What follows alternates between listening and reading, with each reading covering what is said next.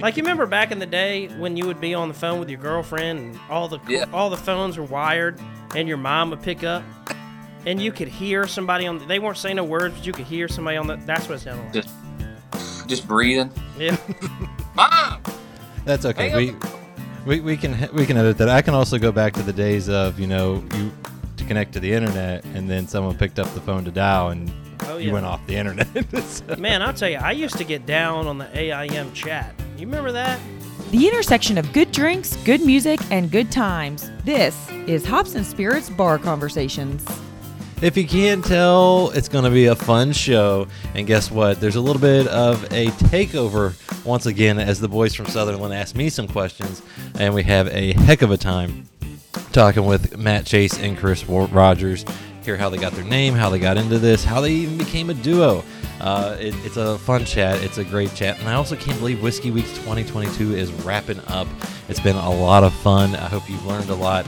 And we still got more to learn as we talk Whiskey 101 and tasting notes with Chad Watson and going beyond Kentucky because, yes, there is some bourbon beyond Kentucky and it's pretty damn good as well. But let's not waste any more time and get into the show. Did you know Hops and Spirits is more than just this podcast? Check out hopspirits.com for our latest episode release, past episodes, interviews with interesting folks in the alcohol industry, and so much more.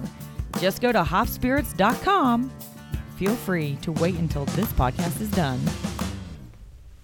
Welcome back to another Whiskey 101 here on Tasting Notes. And joining us once again is Chad Watson, aka My Daily Bourbon on Instagram. He's part of the Bourbon Life crew. I really don't know why I had to look at that. I've said this enough times. I really should just have this ingrained in my head. Welcome in, Chad. Hey, thanks for having me, man. Good, good to be on as always. Uh, I, it's it's just I guess it's one of those days where I just wanted to make sure I didn't screw it up. Uh, but I, I'm glad glad you're joining us, and, and, and it's fun too. You're part of bar. Con- this is on bar conversations, and you know uh, we're going to get into the last topic, but I also think it's fitting because to I think it's you're right. You have some guitars that you just you know pull out and have some fun and do some music with on occasion, right? That's yeah. I was sitting here the other night and was, you know, I don't play in a band anymore, but yeah, to my right, I do have uh, some guitars, just kind of right now, just chilling. But it is it is a nice thing for the summertime. I I used to just show up at bars and would just sit down with an acoustic guitar and just play sometimes. Like I've, I've been that guy who's like, hey, there's four people up on, on a stage or over in the corner. I'm just gonna go sit down with them and we'll play. I've not done that in a while. I need to start doing that again. There you go. Well, now you can get back out and have a, have a little a little bit of fun, and and and we're gonna have a little bit of fun because it is the last last one of Whiskey Weeks 2022. Doesn't mean it's our last Whiskey 101, but at least for September, we're mm-hmm. finishing it off with Bourbon Beyond Kentucky, because a lot of people think. Oh, Kentucky! That's the only place bourbon's ever been made. Only Has, place it has to can be made in Kentucky. Can't be made anywhere else. Only Kentucky. Which is not exactly true because like yourself i think i've had a few good pours made beyond our borders of kentucky Oh yeah, yep. Uh, what's what's funny is is most of the stuff that people buy or a lot of stuff people buy is is usually from Indiana or Tennessee and they don't know it. But um, I mean Texas. I I've been saying this for the last couple years now, and I think it's finally hitting. Texas is going to be a big one with Still Austin, Balcon, Balcones, excuse me. Um, uh, I can't think of the other one. Um, what's the other big one from Texas? oh i'm drawing a blank here i, I had still austin balcones and um i don't know i'm, I'm drawing a yeah, blank it's, here. it's going to drive me nuts. Um, but I mean, you got places like Grayson who take Grayson is a brand who takes all those distilleries and they blend it together. Fantastic stuff. Every time they post like, "Hey, we got a new batch," I always comment like a thousand times when you send it to Kentucky because I don't care if it's not coming here. And harrison brothers Garrison Brothers. There you go. Um, so I mean, there's tons of stuff coming out of Texas. You've got Indiana. So I mean, like this is this is from Cardinal Spirits in Indiana, which they source from MGP. But uh, I mean, tons of fun stuff. Um, things like we you know we were talking about off air, which is barrel bourbon, sourcing multiple states together. I mean, there's just a plethora. Uh, people just get this stigma in their head of it has to be Kentucky. It has, which These days, Kentucky does make a large portion of the whiskey, but at one point in time, you know, it was coming from Indiana and Ohio, and um, you know, without Maryland and Pennsylvania with rye, the production of rye whiskey, I mean, there might not even been a bourbon for a, a style of bourbon or whiskey for us to be drinking today because at one point in time, that's all there was. It was all like the most majority of it was coming from that area. Which is wild to, to think about, like you said, because nowadays so much is associated with Kentucky. But I also think, too, talking to a lot of folks, you know, whether it's Ohio, Texas, say out, out in the Northwest, um, when people, a lot of these folks pull f- their grains from where they're from, and they get some unique flavors in, in their, their bourbons that really shine through and are really fun to try. Oh, absolutely. I mean, like Woodinville whiskey. Uh, you you mentioned Northwest. Uh, Woodinville whiskey is is one of those distilleries who you think in that climate it's not going to be. Uh, it's it's going to be a lot more useful and grainy, but it's not. You go you know you go to Nevada with Frey Ranch. I mean, they are literally. Uh, I mean, they farm their own grains. They are farm to glass of their stuff. Uh, even here in Kentucky, New Riff, New Riff doesn't buy a lot of local stuff. I mean, they they I mean, yeah, they'll, they buy corn from a, a local farm, but they're going to buy the best grain they can. Uh, and most of your big guys are doing the same thing. I mean, because rye is not really a native Kentucky grain. It doesn't grow very well. Malted barley usually comes from your you know Canada or up around that area.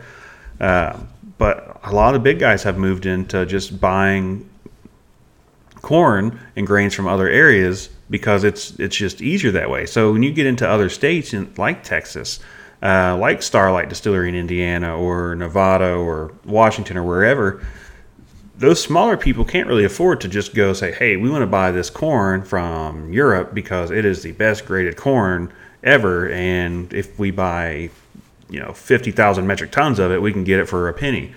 They don't have the kind of money to do that with. So I mean, they're they're really breaking their backs to to do this. In which we had a conversation previously on craft distilleries, and a lot of places. I think a lot of people look at brands outside of Kentucky as only as craft.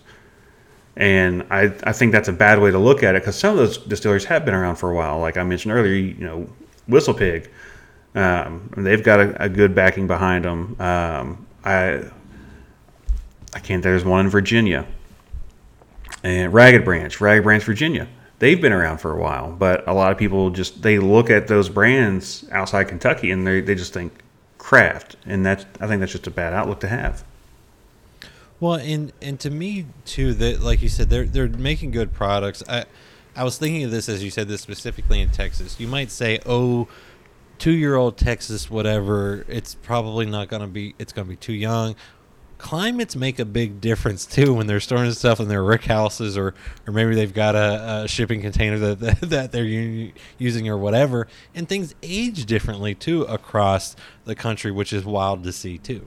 Yeah, I mean, uh, Garrison Brothers is a big example. I don't agree with their price point necessarily, but I mean, it it's what works for them and people love it.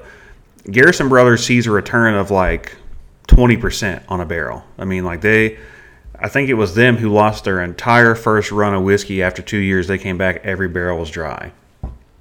So I mean that that is quite literally like a, a bad investment on on their end, but they have now figured out like this is what we need to do to at least guarantee we have some whiskey because their stuff is starting to get up there in age. Balcones is starting to get up there in age. Uh, I mean, the the vast majority of them are still doing standard rick houses, but some of them are start, starting to do climate control, uh, like what we see with you know Brown-Forman or uh, be more specific, like Woodford, Old Forest, or, or Buffalo Trace, to kind of keep it so there's not as much evaporation quickly.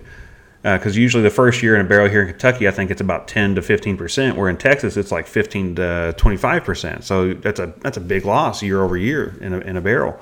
Um, and, and you go out further, you know, California and like Old Potrero. Uh, I mean, with their malted rye, I mean that's they've been doing a malted rye for forever, and that used to be the style of rye from Pennsylvania and from Maryland was a malted rye.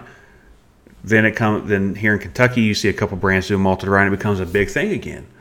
But there's there's been a company out in California doing that for years now. That's the only like that's the only product they make. It's the only thing they've got is a four year old now a six year old malted rye. So there is stuff out there, and I, I think it's you know it's kind of time I talked about myself earlier, but it's a little naive to not look outside of Kentucky because there's so many good brands out there, and there's so many uh, opportunities to expand your mind and palate uh, of what good whiskey is besides the big five or big six here in Kentucky. Well, and I feel like too, you're going to get some unique flavors because, like I said, like we said with the craft guys, in a sense, these folks are doing some different things. I think of the blue corn specifically with balcones. Uh, you know, you think of other other the malted bar, malted rye, different things like that. They've probably honed these things in more so than even others that you could ever imagine, and they've been doing it for years.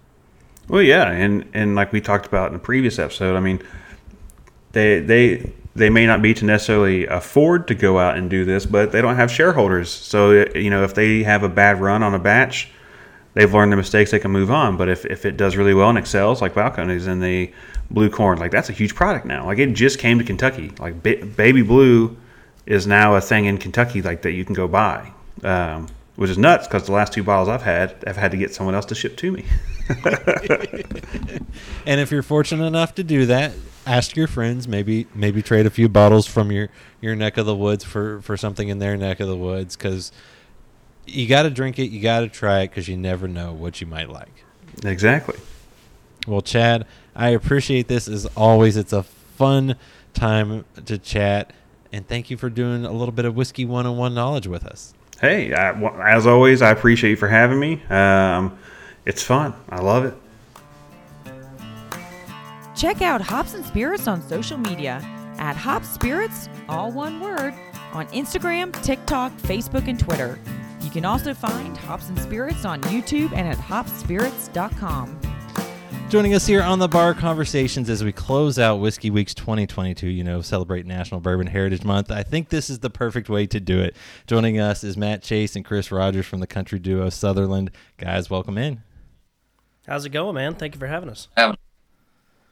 Having Well, I appreciate you joining us, and I I I know all of us have some bourbon, so let's go around the horn. What are you guys drinking tonight? Start us off, Christopher. I'll first. I was just telling these guys, I've had this bottle for a while now. Uh, I've done some damage to it, so I decided to go ahead and just put the final nail in the coffin. It is Russell's single barrel, Russell's Reserve single barrel. So I'm gonna go ahead and finish this one off. There you go. All right, I am having. Uh, we played a private party f- um, for a new distillery. Let me mic right here. I'm having Company Distilling. Um, we played a private party for them a couple weeks ago. It's Jeff Arnett, the former master distiller of Jack Daniels, um, started this uh, this uh, company there in um, there in the Smoky Mountains in Tennessee, and we were very lucky to go play for them. It's phenomenal whiskey, so that's going to be uh, me tonight. And I'm guessing while you guys were there, you played, you drank a little, or do we plead the fifth and don't want to incriminate anybody? It's more like we drank and played a little. That's I'll tell you- kinda how I'll tell you a funny story about that. They built this beautiful stage outside, and where this distillery is located, I mean, it's like in the valley, surrounded by the Smokies. I mean, it's picture perfect, gorgeous. And they had a big festival stage outside, and we get there, beautiful day. We have the full band with us. We sound check. Major thunderstorm rolls in. Major thunderstorm rolls in. Can't play outside. There's lightning in the area. So we let the boys in the band have the night off. Chris and I grabbed our acoustic guitars and we actually played inside uh, the distillery. And uh, man, it was it was actually really really fun. We made it work, but it was a lot of fun. I, I like that. That that's that's you know a memorable show for everyone, and and Oh, yeah. because it is you know the end of whiskey weeks, I, I decided to crack open a good bottle of uh, Blood Oath, pack number eight from uh, Lux Row here in, in Bardstown, so Kentucky. So a little little fun stuff to to finish off the month. all but right. so I'm guessing you guys enjoy you know when you're traveling around. Are you finding some good places to have a drink, or how does that go for y'all?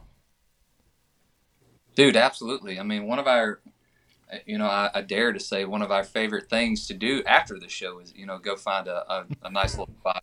You know, maybe have a making a cigar if we can if we can get our hands on one of those. Um, Oh yeah. you know, I'm a big Manhattan kind of old fashioned guy. So I mean, I'm big big bourbon drinker. Uh, so yeah, we we always like to unwind, you know, after the show. Oh yeah, man. You know we've kind of we've kind of pivoted over the years. I don't know if we're just aging or whatever, but you know we used to be those guys. Give me a case of beer and uh, we'll find us a good time. But now it's, uh, you know, man, you can find us like Chris said, a good a good bourbon, whiskey, cigar, little uh, um, little prohibition type joint. Man, I'm in on that. Um, that's our I thing feel you. now. I wouldn't I say mean- we're aficionados, but we're slowly leading into it. Well, I, I I wouldn't call myself that either. I just en- enjoy a good drink and get lucky enough to try some.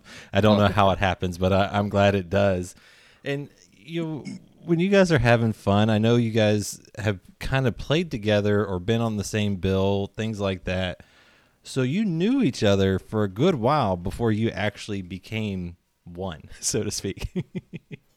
Yeah, man, we we met through uh, a mutual friend of ours, Ray Fulcher, here in town. He's uh, another very successful singer songwriter, and uh, you know, I was I was at my house one day. Ray was coming over to write with me, and he goes, you know, I, I got this this friend of mine, Matt Chase, that I'm gonna bring into this write if that's cool with you. And I was like, yeah, man, that's fine. And, you know, we came over, wrote a song that day, and within the first week, you know, me and Matt, we were out playing shows together. I mean, so we did that for a couple years before we even had the idea to you know become a duo. Yeah. You know, it was one of those things to where, um, you know, we were just two solo acts, pretty new to Nashville, and you know, you do what it takes to pay the bills. I mean, we, if you had a, a place for us to sit and uh, wanted to hear some some music, man, we played. We played everywhere under the sun, and um, it was kind of one of those things. I guess looking back now, everybody saw us as a duo. We would get booked as a duo. Hey, if Matt comes, bring Chris. If Chris comes, bring Matt. And it was a duo just without the title of a duo, I guess. But we were fully functioning and operating as one business for as long as I can remember, you know. And when did it become actually, you know, the the duo that you are now?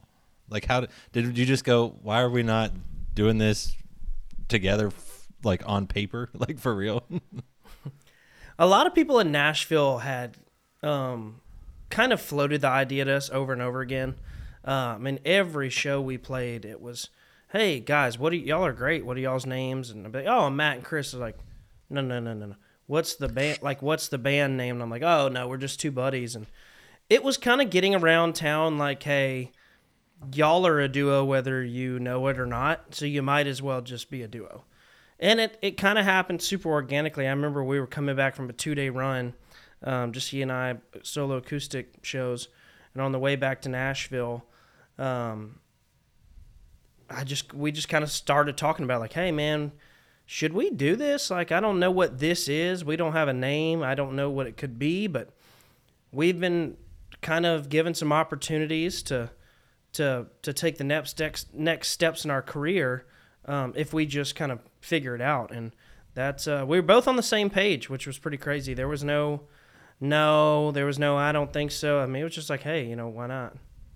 Yeah, you know the biggest the biggest part about that um, was trying to figure out, you know, what we would be. You know, what what what type of duo would we be? You know, uh, um, would we be you know more on the pop side? Would we you know do you know more traditional country? And you know that that led into the conversation of like, well, what songs made us want to move to Nashville and and pursue music in the first place? You know, and it was guys like you know, Travis Tritt and Alan Jackson and George Strait, um, Brooks and Dunn, obviously, you know, um, huge influence of ours. You know, so it's more, you know, I don't want to call it 90s country. You know, I don't, I don't want to like pigeonhole ourselves into that because it's definitely not 90s. You know, 90s was, it's an era of, you know, which I, I feel like is one of one of the greatest eras of country music. You know, Oh, yeah. then we know, lead into like the 2000s, early 2000s of, of stuff. You know, so Yeah. just very uh very organic you know more more band driven stuff you know we don't run a lot of tracks on our shows we we like to keep our tracks quote unquote uh, more complimentary and you know so if that if the tracks were to go down we can still put on the show so to say Yeah. you know, so. I'll tell you what's kind of crazy about it, man, is, you know, when we started Southerland, when you thought duo, you didn't you weren't thinking Brooks and Dunn at the time. You were thinking more of like the FGLs of the world and it seems like once we started, you know, we have a ton of steel guitar in our music, a ton of guitar bends, guitar licks, and we get painted with the 90s country thing right off the bat. And, you know, it's like we like say, like, hey, listen, I love 90s country, but, you know, we're just whatever you see on stage is what you hear, you know. It's very band led, it's very instrumental led. Um, but yeah, we get we kind of get that '90s country thing a lot, which you know is a huge compliment. I'll take it because it's like Chris says, greatest era country.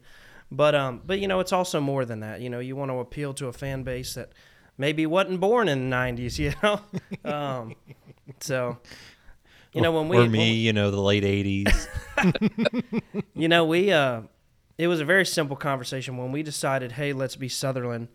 You know, the the immediate next question was, hey, if we're gonna do this, like we're gonna do it our way, regardless of what happens. And uh, man, we've been very lucky to to be able to do it our way, and it seems like people really appreciate it and love the sound, and you know, we're building on it every day. And I, I feel like probably the hardest thing was coming up with the name. I read a little bit about it. I still I, know- wish I already know what's coming. Palmetto Peaches would have been great. Although I got another one, I was talking to Everette back a while back, and they when they were going through their list, one of them was like double denim. So I don't know Palmetto Peaches or double denim, which could could be better or worse, however you want to look. Double denim kind of sounds like a off the interstate gentlemen's club. Nope. Wow. I Could you imagine? uh, Imagine this: the first album they put out is the Canadian Tuxedo. Yeah. that's what that's where my mind. Exactly, looking like Dumb and Dumber Canadian tuxedos. um, the coming up, coming up with the name was actually uh, a story of nightmares, man. Um, it was really tough. Like you don't realize. It's like, hey, once you once you choose it, that's it. Like you ain't there's no going back. There's, um, you know, it is what it is, and you know, uh, my family was chiming in. Chris's family was chiming in. Some very not great names. Palmetto, Palmetto Peaches is one of those that we had to very politely shut down pretty aggressively. I interject right here. The reason that came up is because you know Matt's from South Carolina. I'm from Georgia, so Palmetto Peaches, like good intentions, but just just bad. the thought was there. The thought was there. I just don't think I could get anybody to actually take us seriously with, please welcome to the stage. You know him, Palmetto Peaches. I feel like people would be like, I'm at the wrong show. I got to get out of here. like you're at a the. Vegas lounge act. yeah, Yeah. that's exactly right. Um, I'll tell you how we came up with the name was we were a bunch of geniuses back then, and we decided let's go do a two night run in Maine in late December.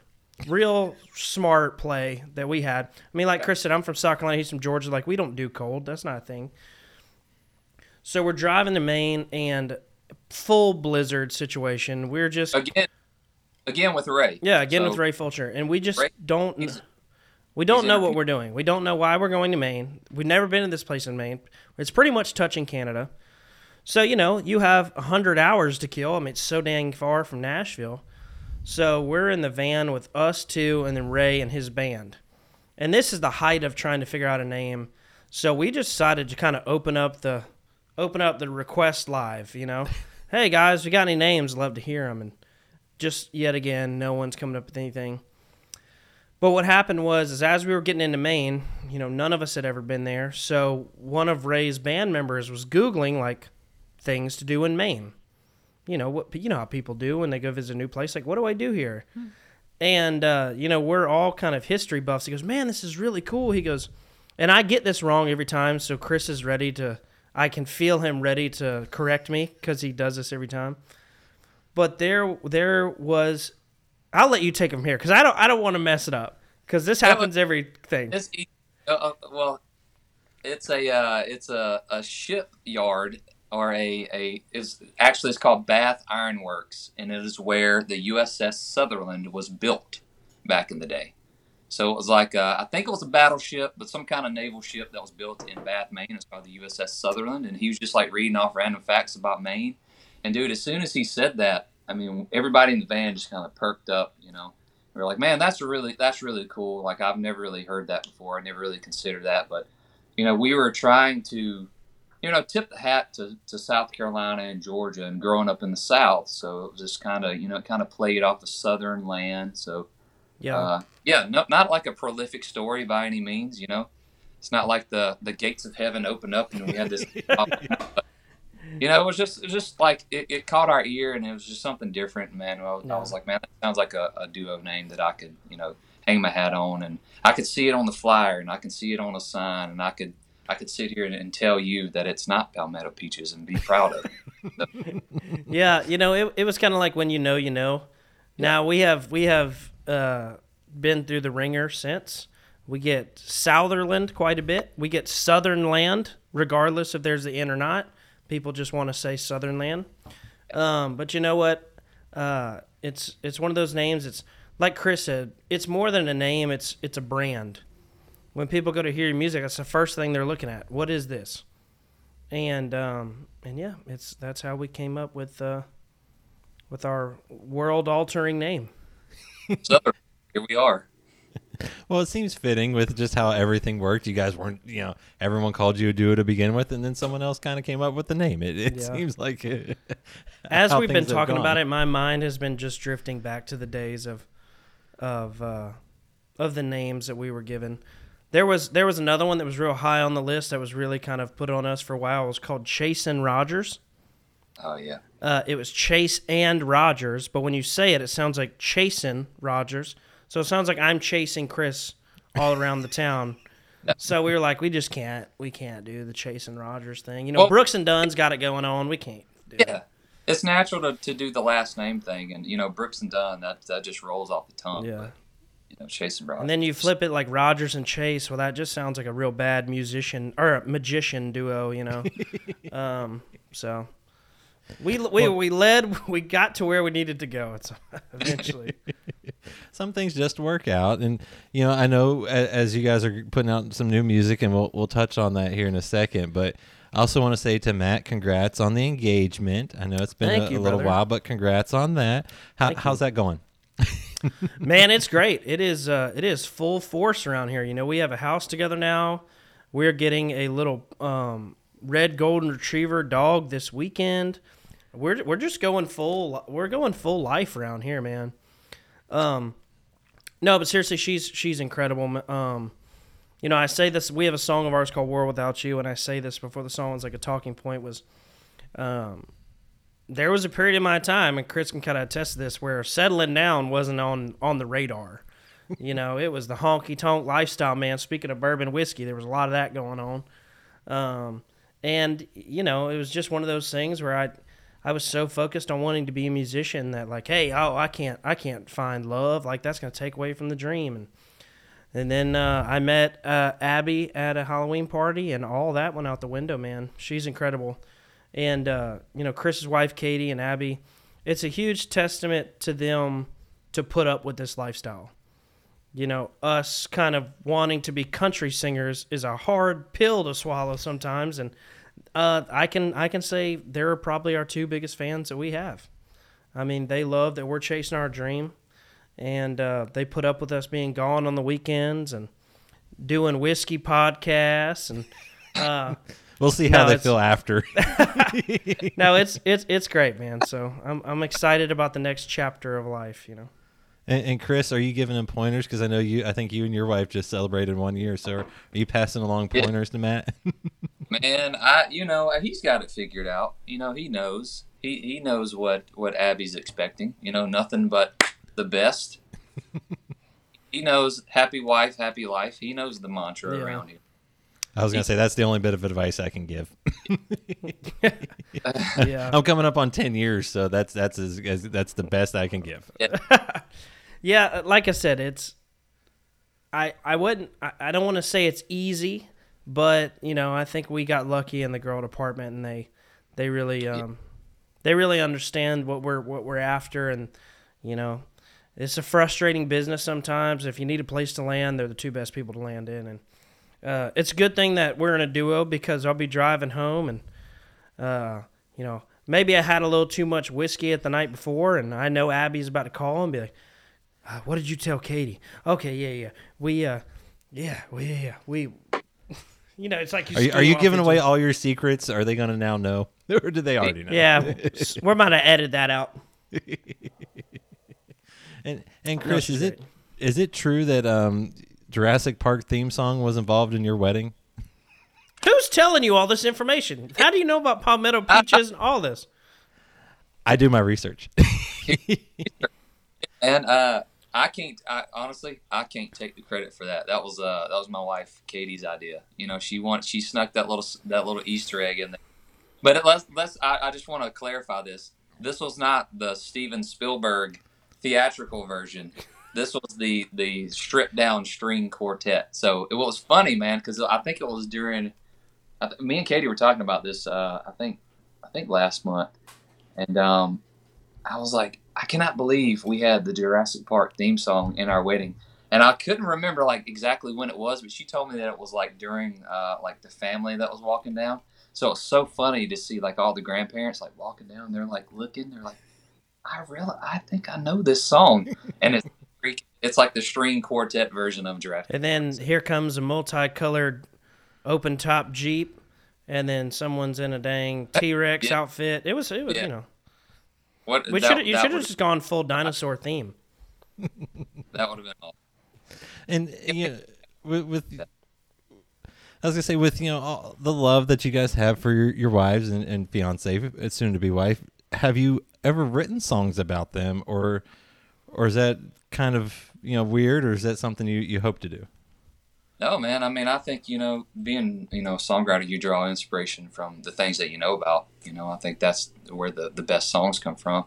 And uh, you know, like Matt said, you know, we have song "World Without You" that you know we wrote about Abby. You know, he, uh, I think they had been dating for you know a couple months, and things were getting serious, and you know, came in and he was like, you know, it's kind of laid his heart out on the table, and uh, you know, I kind of did the same thing right before Katie and I got married. You know, I. I'd been wanting to, you know, surprise her with a song for our wedding, and uh, we have a song called Three Minutes. A little Easter egg for you here for the future. Yeah. Yeah, kind of did the same thing. You know, we we got together with uh, our our buddy Greg Bates and Marv Green, and uh, sat out on Marv's uh, little side porch one day, and I kind of you know spilled all my love about you know I gushed over Katie there for a minute, and uh, man, we we turned out this song called Three Minutes, and I ended up surprising her with uh, the song for our first dance. So it was it was a really cool moment, you know. Yeah, So it was awesome.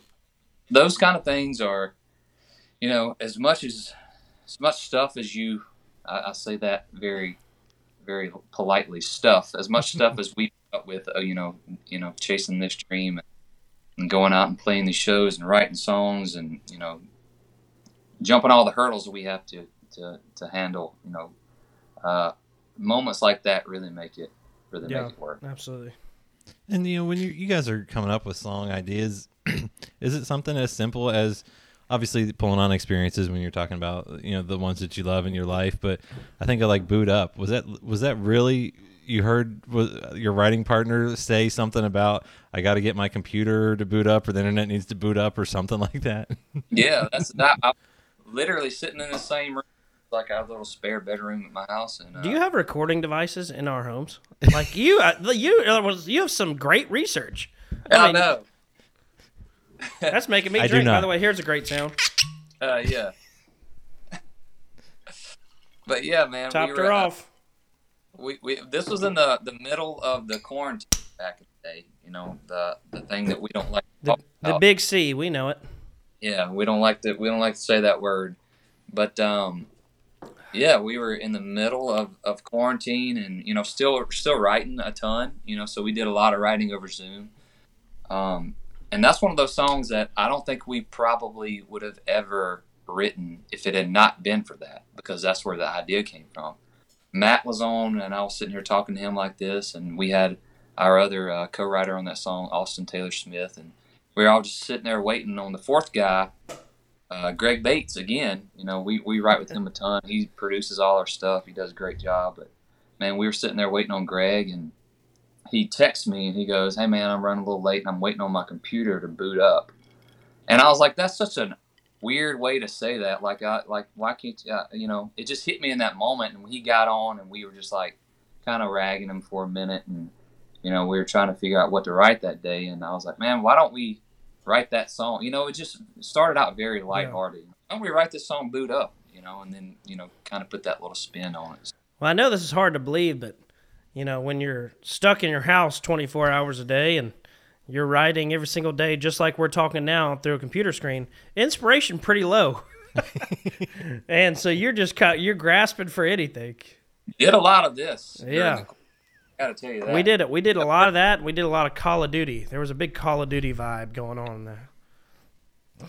But you know, it, as bad as the as bad as you know that time was for a lot of people, you know, I feel feel like we found the silver in it. You know, because I think we came out of that time with a lot of a lot of great songs. Oh yeah. I mean, and like when you guys are coming up with the, those songs, do you guys come at it the same? Do you work together on, on all of them with some co-writers, or do you bring different ideas? How does that work for, for y'all? Because I feel like everyone that I've ever talked to is a little different. Man, we get this question a lot like, hey, tell me, how do you write a song? Like, tell me the process. And I wish I could give you some great answer, but man, it's it's a total mixed bag. There's some days you come in and the, the idea is ironed out. Hey, I have this idea. This is the storyline. I wrote this first chorus, and it's just off to the races. And then there's some times where you, if you had a million dollars, you couldn't buy an idea. You know, you're just sitting in a room for hours looking at each other like, I hope you come up with something. Man, I hope you, co-. you know, it's like, uh, it, it's a total mixed bag, but um, it's total inspiration, man. I'll tell you, songwriters are some of the best listeners in the world.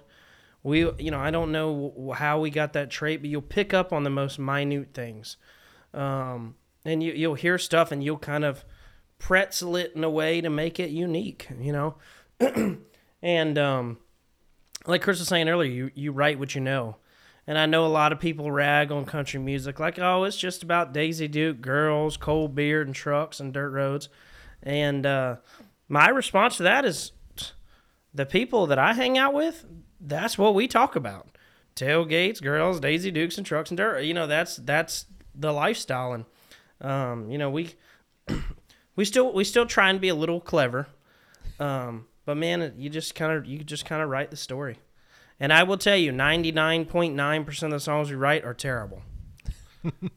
and then occasionally, you'll just get a stroke of genius, and you know, not not in a cheesy way, but you hope as a songwriter, as an artist, the, uh, uh, uh, something that starts simply as a empty computer screen or an empty white piece of paper could potentially change somebody's life, and that there's something really cool about that. And the the the, the tough part is you're trying to write a novel in three three and a half minutes, you know. So, but that's also the uh, the fun part, you know. I can't imagine why that's difficult. That doesn't seem difficult at all. Nah, anybody can do it, man. and I mean, know, like the crazy thing about songwriting is, is we talk about this all the time because we'll sit in the room sometimes and you'll beat your head against the wall for three hours and walk out of there empty-handed, and you can get down on yourself real quick. But man, if you got the right idea, We Sound- oh, I lost for a minute. It sounded like somebody like picked up the phone. Really? It kind of did. Like you remember back in the day when you would be on the phone with your girlfriend and all the Yeah. all the phones were wired and your mom would pick up and you could hear somebody on. They weren't saying no words, but you could hear somebody on the. That's what it sounded like. Just- Just breathing. Yeah, Mom.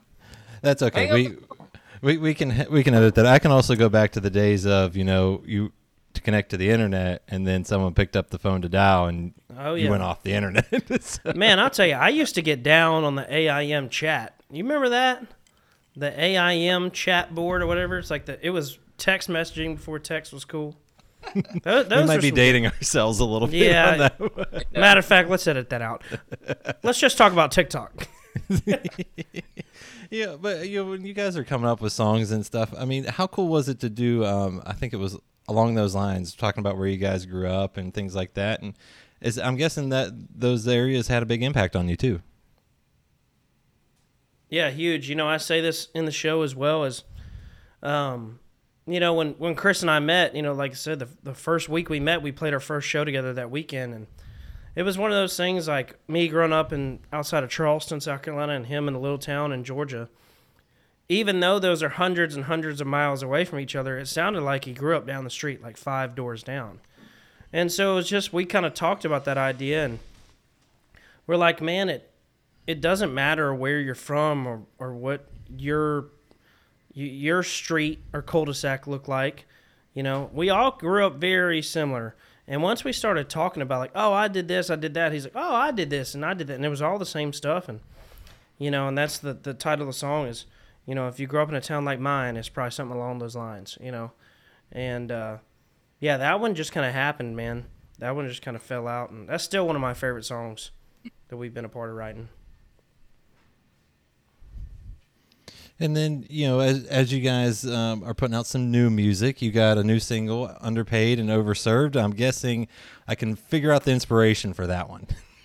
Yeah, yeah, yeah, yeah. So Matt, uh, Matt summed this one up pretty well. You know, you know, there again, he's he's talked about you know we didn't always, we weren't always lucky enough to to call songwriting and and going out on the weekends and playing these shows our job. You know, we had real jobs at one point. You know, and uh, we're just kind of tipping the hat to all those folks that that work those nine to fives and put in their forty hours and you know they don't always get the light shined on them. They don't always, you know, stand in the spotlight Yeah. and, and get recognition. Uh, you know, they're out there working hard, getting underpaid for it, so they like to go out and have have a little fun on the weekends. Yeah, you know, exactly. serve. So I like it. I like it. And then, you know, even down the road. I mean, I know that's a, a different vibe, but I'm I'm guessing that was a fun one to kind of write and just ha- have a good time with. yeah, so like going back to, you know, during during the quarantine, I mean, that's another song that we wrote over Zoom because, you know, we were sitting around the house all the time. You know, like we were saying, and man, we were just missing being able to to gather around with everybody, be with our friends, and get with the band, go out and play shows and meet people and hang out and just get back to normal life, so to speak. You know, so we kind of channeled that energy and, and put it into down the road, and we just wanted it to be one of those like fun, you know, roll the window down, crank up the radio song. So Yeah. I think I think we kind of nailed that one. I mean, that fir- the first line of that song kind of set the stage. You know, there's nothing like the sound of good years on the ground, a good one on the radio when you lay that hammer down. And you don't realize how m- amazing that feeling is until you're not doing it, you know. And uh, that another one, you know, it's you know, just kind of fell out in the, in the in the right. So And I can you know, I can see we're all at the very tail end of our drinks too. I saw you got another pour. I poured me a new one. This I, I, I'm in trouble though. That's what I was saying. I only had about uh, uh, if I go through the rest of this bottle, I'm not waking up tomorrow to go to my day job. So wait, that. run that run that bottle by me one more time. What was that? So it's called Blood Oath, pack number eight. It's uh, from Lux Row. They do a re- release every year, and it's a the, the master distiller will not tell you what is in it. Um, it, it- I mean, they'll tell you a little bit about it, but not where he got it from. Um, and he says because you wouldn't believe it if you if if he did, and uh, and then they finish it in something like this one is in Calvados casks, which I'd I'd have to read the tiny print that um, I don't want to at the moment to tell you what that what that is off the bat. Uh, but it's uh, it's fun stuff and it comes that's in a what- fancy box. Oh, there you go. Where? That's awesome, man. this is what's interesting about bourbon and whiskey to me. That that was like all the little nuances, you know, because like company, I know they're they're finished in uh, a maple, right? Yeah. right, Matt? Yep. maple? Yeah, so it's Finished got with that- maple wood.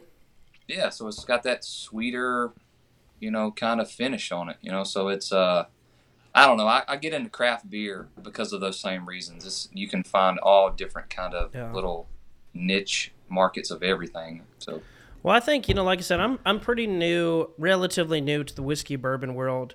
You know, now I've kind of got a problem because everywhere we go, I got to buy a bottle and what have you. And but I, I don't know, man. I guess once you learn about it and you really kind of understand, like, listen, you don't even know these distillers don't even know if their product's good for years and years, but they invest their whole lives into it. That's crazy. It's a crazy thing to think about.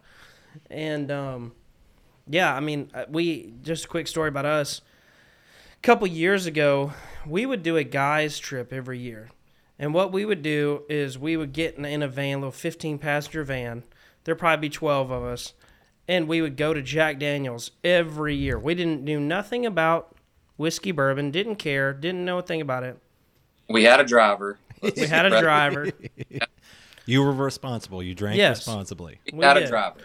We would go there and we would just tear Jack Daniels up. Like we'd just get in there and we'd be trying to sample everything. And um, now looking back on it, I was like, man, if what I, if I if only I knew what I knew now, I'd probably really I'd probably wear that tour guide out because I'd be asking all kinds of questions. But we've been very lucky to make a lot of friends and relationships in the whiskey bourbon world now. So we're we're slowly becoming like like I see myself being that guy that has the big cabinet of whiskey bourbon and people are like, You gonna drink that? I'm like, nah, I don't think so. Like, you know, it's- this is just a nostalgia and it's um You but it's gotta it's- open it. You got well, maybe not all of them. Some of them you can save for the right time, but you gotta enjoy it. Well let me tell you I- this. I I'm say I'll- of those, and I'm drinking it. I got. I'm. I. I'll never be one of those guys that collects whiskey just to have it or cars. It's either that got to be drank or it's got to be driven. Yeah. Those rules right there. Well, I, am over here talking a big game. I still have met a, haven't met a bottle of bourbon or whiskey that I haven't opened yet. So Well, and if but if you keep up down the road though of buying bottles, is Abby gonna eventually say no? probably, Because I'm running out of space and I've been told no. so probably, um, yeah, probably, um, we'll find out. yeah, she's gonna shut that game down. You know, we're still in that honeymoon phase right now. She's like, "Oh, get you a bottle," you know, being all kind about it. At some point, we know it's like, Matt, no, we're not doing that. Like, we got to cut it out. But Uh, As he's got I a don't know. whole, whole, not just a cabinet, a whole wall full of shelves. exactly, you know, I that used, would look pretty cool. I used to be the guy you you know you go to a restaurant and you just hey what you know what light beer do you have on tap I'll take it but now I'm the guy that's like flipping the menu over I'm going through oh my god the whiskey bourbon selection's incredible here Like, uh you know it's it's it's a, it's it's it's eating away at me you know Hey, there's nothing wrong with that. It's There's a good hobby to with it. have. It's a good hobby to have. and, and and honestly I know we don't have enough time but I would I'd almost love to interview I'd love to know how you got into it and, the, and the, how the podcast My- came to be because you said you live in Bardstown that's the epicenter well, right? technically Lexington, uh, but I, I can get down to to uh, Bardstown and Louisville and, and all that, and it's weird, you know. I got into it, you know. well, We can we can flip it up for, for a little bit, and I've got as much time as you you guys hey have. listen I got nowhere to be buddy. and my wife really was the bourbon drinker. I was the craft beer guy all along. Well, where is Craft she at? beer. She she is uh, reading and about to probably fall asleep if I had, had to get. uh, she she worked with kids all day, and, and one of them may, may have got the best of her today uh, as as an elementary school principal. Oh, but uh, but uh, so she always loved bourbon because like her family loved bourbon. My dad was a Miller Lite drinker. That's all I really knew until I kind of met her, and then once we moved over here, I didn't love like barrel aged beer. Didn't love anything like that. Now that's like my favorite thing. During quarantine, I started the podcast. I had always had the idea, I just never had the time. Um, and uh, I was like, well, I got time now. And you know, a hundred and some odd episodes later of uh, doing it, it's morphed into this where I'm sharing drinks with, with people that are fun fun to talk to because I'm not good enough to actually ask all these master distillers questions. Like like I don't know the nuances. I don't you know taste it and you know get butterscotch and you know maple breeze and all all of that. I'm not at that level. No, I don't know if I ever will be. all the notes and whatever. I can go, oh, that's fruity. That's I like Yeah. the taste of that. I like you know, like I get some of those notes. I can tell you if it's awful. Can tell you that. Couldn't tell you why I, I always lo- love things, but uh, and the weirdest part is like my next door neighbor, literal next door neighbor, is um, works at one of the bourbon distilleries here in in Lexington. He's their master blender. One of the friends I've gotten to know, uh, his wife is the uh, single barrel program lead out at Buffalo Trace and and uh, Frankfort. I'm like, how have I managed to meet these people? Which I mean, I guess when you like you're in Nashville, you meet those type, you know, the same type of thing in the music world. I just Yeah. it's just blowing my mind on, on who I've met and, and and things like that. And now I just enjoy it. I, I enjoy it, and I get lucky enough sometimes to get sent stuff, and other times I just enjoy actually being able to find the bottle out on the shelf. Yeah, that's awesome, man. I'll tell you, I've I've grown a huge respect for it. It's like you know, I mentioned Jeff Arnett a minute ago when we played with that company distilling show. You know, he was the um was the eighth or ninth distiller ever in Jack Daniel's history ever. Seventh. Uh, seventh. Yeah, old number seven. Yeah, and he's the seventh. That's right. I remember him saying that. And you know, this guy's a real. This guy knows his stuff. And you know, we're out there at the grand opening, and we're trying. You know, we, we he takes us back, and we're trying it right off the line, and he's like, "Oh, tell me what you think," and I'm like, "God, what do I tell this guy?" Like, like You don't have Jeff, cheat this is in front of you. this is great, man. I love it. This is really great.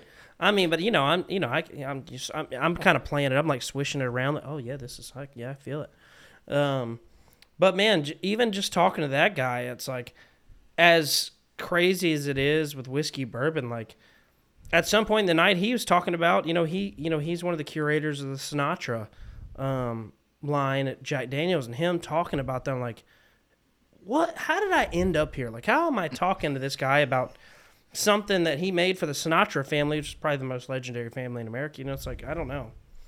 Yeah, like end of the night, we're sitting there talking to him about that, and he's telling us how, you know, he made you know four or five, six different blends, whatever it was, and he sits down with with Frank Sinatra's daughter at her dinner table her house, and Frank Jr. and they're all sitting there and they're sampling these things, and she's pulling out pictures and showing you know family photos of Frank Sinatra, man, and at the end of the night, he had in his mind which one that he was his favorite, but he didn't let them know that, and that she ended up picking that one, and that's Yeah. the, the Sinatra line that Jack Daniels came out like that kind of It's stuff. crazy. Matt's right, dude. It's like you're standing there in that moment, and I'm like, I, this this is crazy. Where like music has led us. Like Mhm. we're we're standing in Townsend, Tennessee, Company Distilling, t- talking to Jeff Arnett, the number seven master distiller at Jack Daniels, who left to do his own thing, and like he was involved in that kind of caliber. In- you know, insane. It, it's And- it's fun. It's fun, and It's you know you had the Russell Reserve. I, I got to talk to Greg Snyder, who isn't at Wild Turkey anymore, but he's the one that came up with Russell's Reserve to kind of pay pay homage because they had they just had stocks of stuff in the back that they kind of needed to get rid of, and you're like, that's literally how this came up. You had a guy with a spreadsheet that said, "What are we doing with these barrels?" And you came up with what is now probably one of the one of the best selling things Yeah. there is, and it's Yeah. just like really, I, I uh, but I mean, at the end of the day, that's kind of what you guys do. You come up with ideas, you write them down. Next right. thing you know, they're they're they're a big hit. It's it's it's crazy. I think it's the same concept, man. You these distillers and these companies they start with nothing, but in all they start with is an idea, and it's and it's an experimentation process. A little bit of this, a little bit of that. Take that out, put this in, and then what see what ha- comes out the other side. And that is, I mean, that's the music business right there. And um, yeah, you know, it's we've been very lucky to to go to a lot of distill. You know what's you know what's crazy? I know this is insane to even say. You know, we live in Nashville, Tennessee. Have never done the Bourbon Trail ever. What's wrong with us, man? We've never done it. Well, now you can make a, a trip out of it. You know, take the wives. They they they they've got they've got all Well, we're gonna sorts of grab things to you. see. We're gonna grab your wife, and we're just gonna all pop out there. We're gonna grab your neighbor. You know, hey, you got any like backstage? Eh? I'm, I might have a few connections. That's very possible. We've just never done it. I don't know why. I mean, it's so close. We- we talked about it, you know, and we even talked about maybe this year. This is our our uh, our December Christmas time guys trip. Maybe I maybe think can we make- need to make that happen. Yeah, I was gonna say, don't do October, September. That is way too many people coming in for you know football and the colleges at U of L Yeah. and Kentucky and things like that. People going, hey, I'm visiting my daughter. Let's go to the Bourbon Trail, and it gets wild. But wintertime, it could it could be a good time. It could be a good time. And Well, you Yeah, know, you we got to keep tradition. exactly, exactly. And this time, you'll be able to ask a lot of questions and know what you're asking. Well, maybe. I'll tell you, I have I have run into a real big problem lately. Of I follow a lot of bourbon whiskey guys on TikTok now, and they'll be doing a live stream, and you know I'm like, oh, let me pop in. Forty five minutes later, I'm still sitting in this live stream. I'm just watching this man drink bourbon whiskey, and uh, yeah, it's it's it's fat. It's it's truly fascinating for me. I like it. I, well, and, and I enjoy it. Um, I'm, I'm going to get back to a music question here in a second. I got another one to tell you though. Sorry, I'm Thinking about like, off oh, you're good. But like, do you talk about you know doing creative stuff. Chattanooga whiskey. They had to figure out a, a barrel. You know what they wanted. They created like over 120 some different barrels of Wow. different recipes to figure out what they would like. Then they finally settled upon it. And if you if the the one that's their flagship now, the ninety one, that was Barrel ninety one. That was the one they loved the most was Barrel ninety one. I have And not they- had Chattanooga. It it is excellent. You won't believe the age on it, and it is always in my my bar. But you know, so it's it's wild. You just never know what's going to happen. And do you guys know what's going to happen? You've been putting out a lot of new music lately.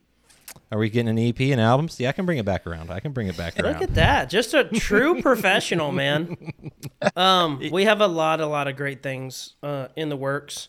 Um, lot of, you know, we promised, we promised our fans and, and people like we we're we have a lot of songs. You know, like Chris said, you know, we've we've been very, very fortunate to have a lot of great songs that we love. And what's a song if you keep it to yourself? So we're gonna pump out a lot of music to our fans, a lot of tour dates. Um, so a lot of you'll be, you're gonna see a lot of Southerland in the near future, whether you like it or not. That's not a bad thing. I like it. I like it. I enjoy it. And you know, I, I also got to ask this. You know, when you guys were coming together, was it weird? I mean, I guess after hearing this, it wasn't because you kind of already were acting as one. But was it weird to kind of all of a sudden, for sure, be a duo? And was there any weird diplomatic process during all of this? Or did you guys just get along with it, with everything, and it was good to uh, go? not for me, and I, you know, I think I speak for Matt on this too. I, I mean, it was just, you know, I think it was one of those things where we had already worked out, you know, ironed out all those details before we ever even considered being a duo. You know, we were out playing shows, and you know, it was never like neither one of us, neither one of us ever had like an ego about anything. It was, you know, all it's, it's always been about the music for us, and um, and I think we played together for probably a year and a half or two years before we became a duo. And during that time, you know, we just grew organically and became a duo without even really knowing. yeah, You know, so we didn't have any of those like growing pains about like, you know, we, we never sat down at the the Mexican restaurant down the street and had a label exec like go, "Hey, you two are going to work together now." It was Yeah. never any. It was the, it was the most organic way that I think it could have possibly happened. And you know, we were buddies first, and you know, the music just came separate um, second, and you know, we were you know on the same page about that from day one. So You know, I'll tell you what's crazy when when people find out that we are a duo. It, it, it's almost immediate, like, oh, that's incredible. Do y'all actually get along, or is it just like all a show? And I'm like, we have literally never fought, argued, or really had any disagreements about anything, and which is crazy to think. You know, you you put two CEOs in a business, you'd think there'd be some sort of conflict. We don't. We we kind of got lucky where our vision, our love of music, and our love of the certain type of music, and uh, you know just our lifestyles in general are very similar. So man, it it it works over very well. It works over very well. So I'm very fortunate about that. And you know, I mean, you, you talked about it too. You guys played a lot bef- beforehand, but then you played a lot together. You know, after it all, I mean, I think you guys were playing like every, almost like every night, all day, every day. Like, so I'm pretty much uh, to me, you almost kind of cut your teeth the old-fashioned way, and were able to kind of come up and really have a sound, know what it was like, and and I'm guessing that had to help too. Yeah, um, there were a lot of nights where we, the last thing we wanted to do was go play a dive bar for four hours. But you know, looking back, man, it's I don't know what we would be without that. I mean, that's where we learned to entertain. We learned what music people liked. We learned who Southerland was and what we wanted to be. I mean, it's you. It's trial by fire, and um, you know, when you're in a bar with whether it be 500 people or five people, you still got to entertain the same way. And I think we kind of learned that along the Yeah. along the way. and I think specifically playing down on Broadway, you know, we did that for about two and a half or three years probably. And I can tell you right now, if you can if you can entertain a crowd on on Broadway in Nashville, Tennessee, I think you can do it anywhere. You know, Yeah. if you're sitting up there with, you know, in our case, just ourselves and two acoustic guitars, I mean, you're going to have literally people from around the world that have come here to hear country Yeah. music. They're going to hit you with any kind of request that they can And if you can pull that off and, and keep those people in those bars for those that four hour shift that you're playing in there, I, I think we uh you know I think you can I think you can do it anywhere. Yeah, You know, and, and uh, that's the way that we came up. We we really cut our teeth in, in those bars down there. So we learned a, a ton about about entertaining because it's, it's more than singing songs. We're we're entertainers, I think first. So well, the thing about a Broadway crowd too is they're they're, you know, there's 30, 40 other bars down there that they can go to in a blink of an eye if they don't like you, and when you can keep a crowd, man, that actually says more than you know. yeah, Um, so yeah, that's like I said. There were some nights where you know you'd be put you'd be putting your guitar in the truck, and it's like God, this is the last thing I want to do on planet Earth. And then you have to remind yourself, like, wait, wait, wait, wait, I'm playing country music for a living. Like that's the best job in the world, you know. so And uh, as we wrap up, you can find the guys on Instagram at Southerland Music. We are Southerland on Facebook and Twitter and at southerlandmusic.com. And I guess my last question is, is just what's this journey been like for y'all? And I mean, obviously the goal is always for this to happen, but you know, you never know how the ride's going to be along the way. And, and what's it been like? man, it's uh, it's been a ride. I'll say that.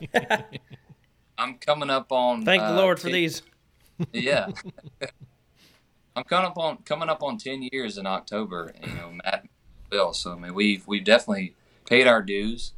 You know, and uh, it, it's been it's been a lot of fun, but it's it's a lot of work, man. Yeah. You know, it's not just all the the glitz and glamour that we we might show on Instagram and you know that kind of thing. But every, everybody here's in the same boat. You know, but I, I wouldn't trade it for anything else in the world because you know, like I said earlier, you know. Uh, you know we had we had real jobs quote unquote before this thing and you know i was i was absolutely miserable you know i was making a lot of money working in atlanta georgia down there at norfolk southern um, but th- it was never what i wanted to do so really chasing this dream and you know and uh, having that drive in me and really having the passion to pursue music and i wouldn't trade it for anything man Yeah. It, it like I said, it, it, it has been, you know, anything in the world, whether any kind of business really is going to have ups and downs and left and right.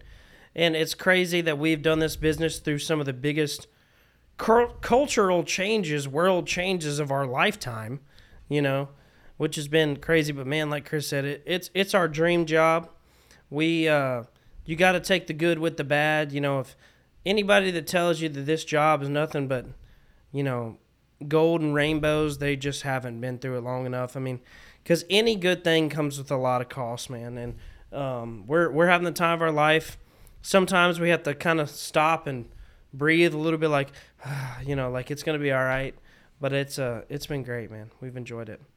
Well, And I have I have a final question for you too when we wrap up. Okay, okay. So after I hit the stop button, you got another. You got a an, an after. Oh no, we can we can Oh, ask okay. on the show.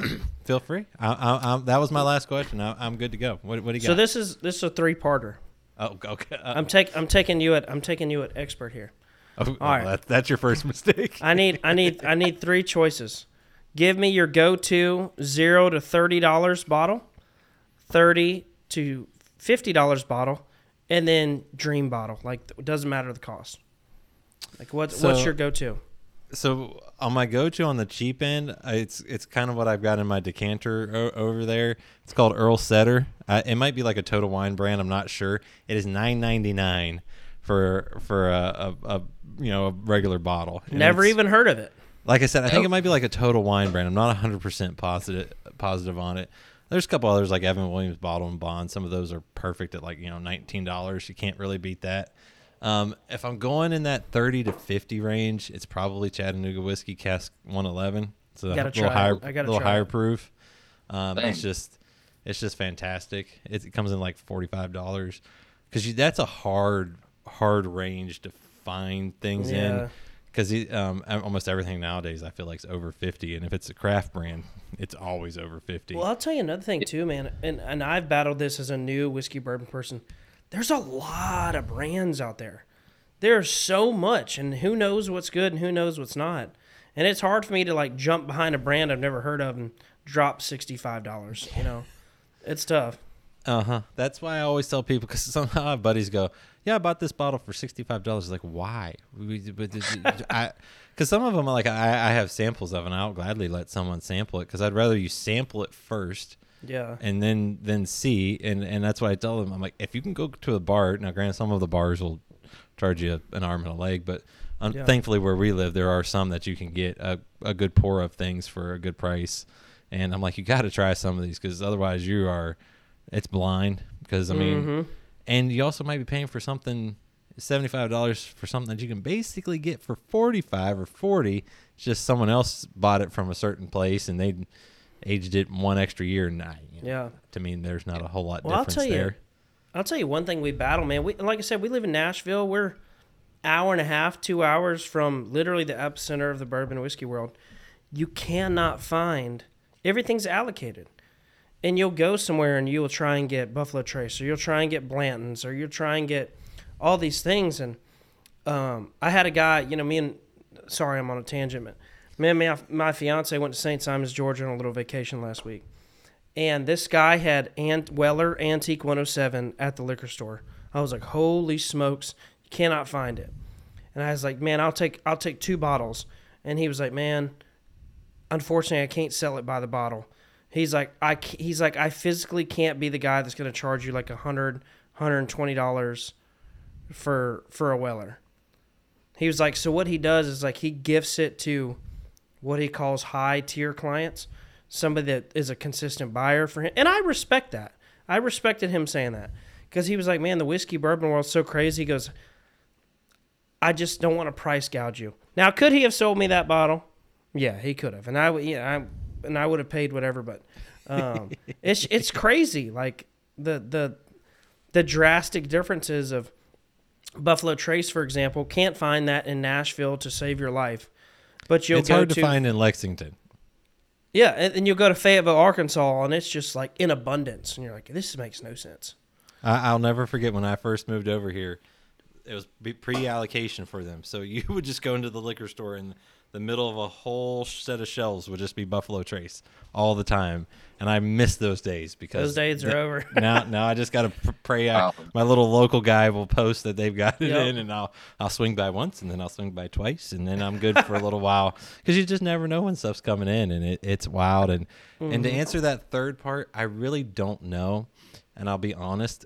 The older whiskey, I don't always love. It's a little oaky for me. Get a, gets a weird taste when it gets up into that like 15, 16 year old. I would love to try a Pappy Van Winkle. Haven't tried one yet.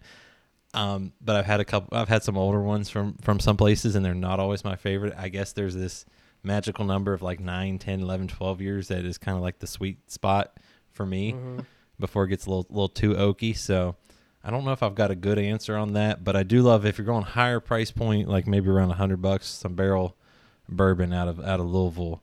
They're they're kind of a blender uh, of whiskey. They don't really make they don't make their own, but they blend it all and finish it all, and it's pretty good. Oh, okay. That that, Well, that good would deal. be that that'd be my my uh, my last uh, bit of wisdom to pass along. well, good deal, man. Well, That's well, it's always fun to talk about that. Absolutely, I, I I appreciate it, and Chris, Matt, this was a blast, and uh, I, I can't wait to do it again. Absolutely, brother. We appreciate you. Sorry, Yeah, buddy. sorry for my rants I've gone on. I'm just so interested. It, it's what happens when we have a drink or two. That's true. That's true.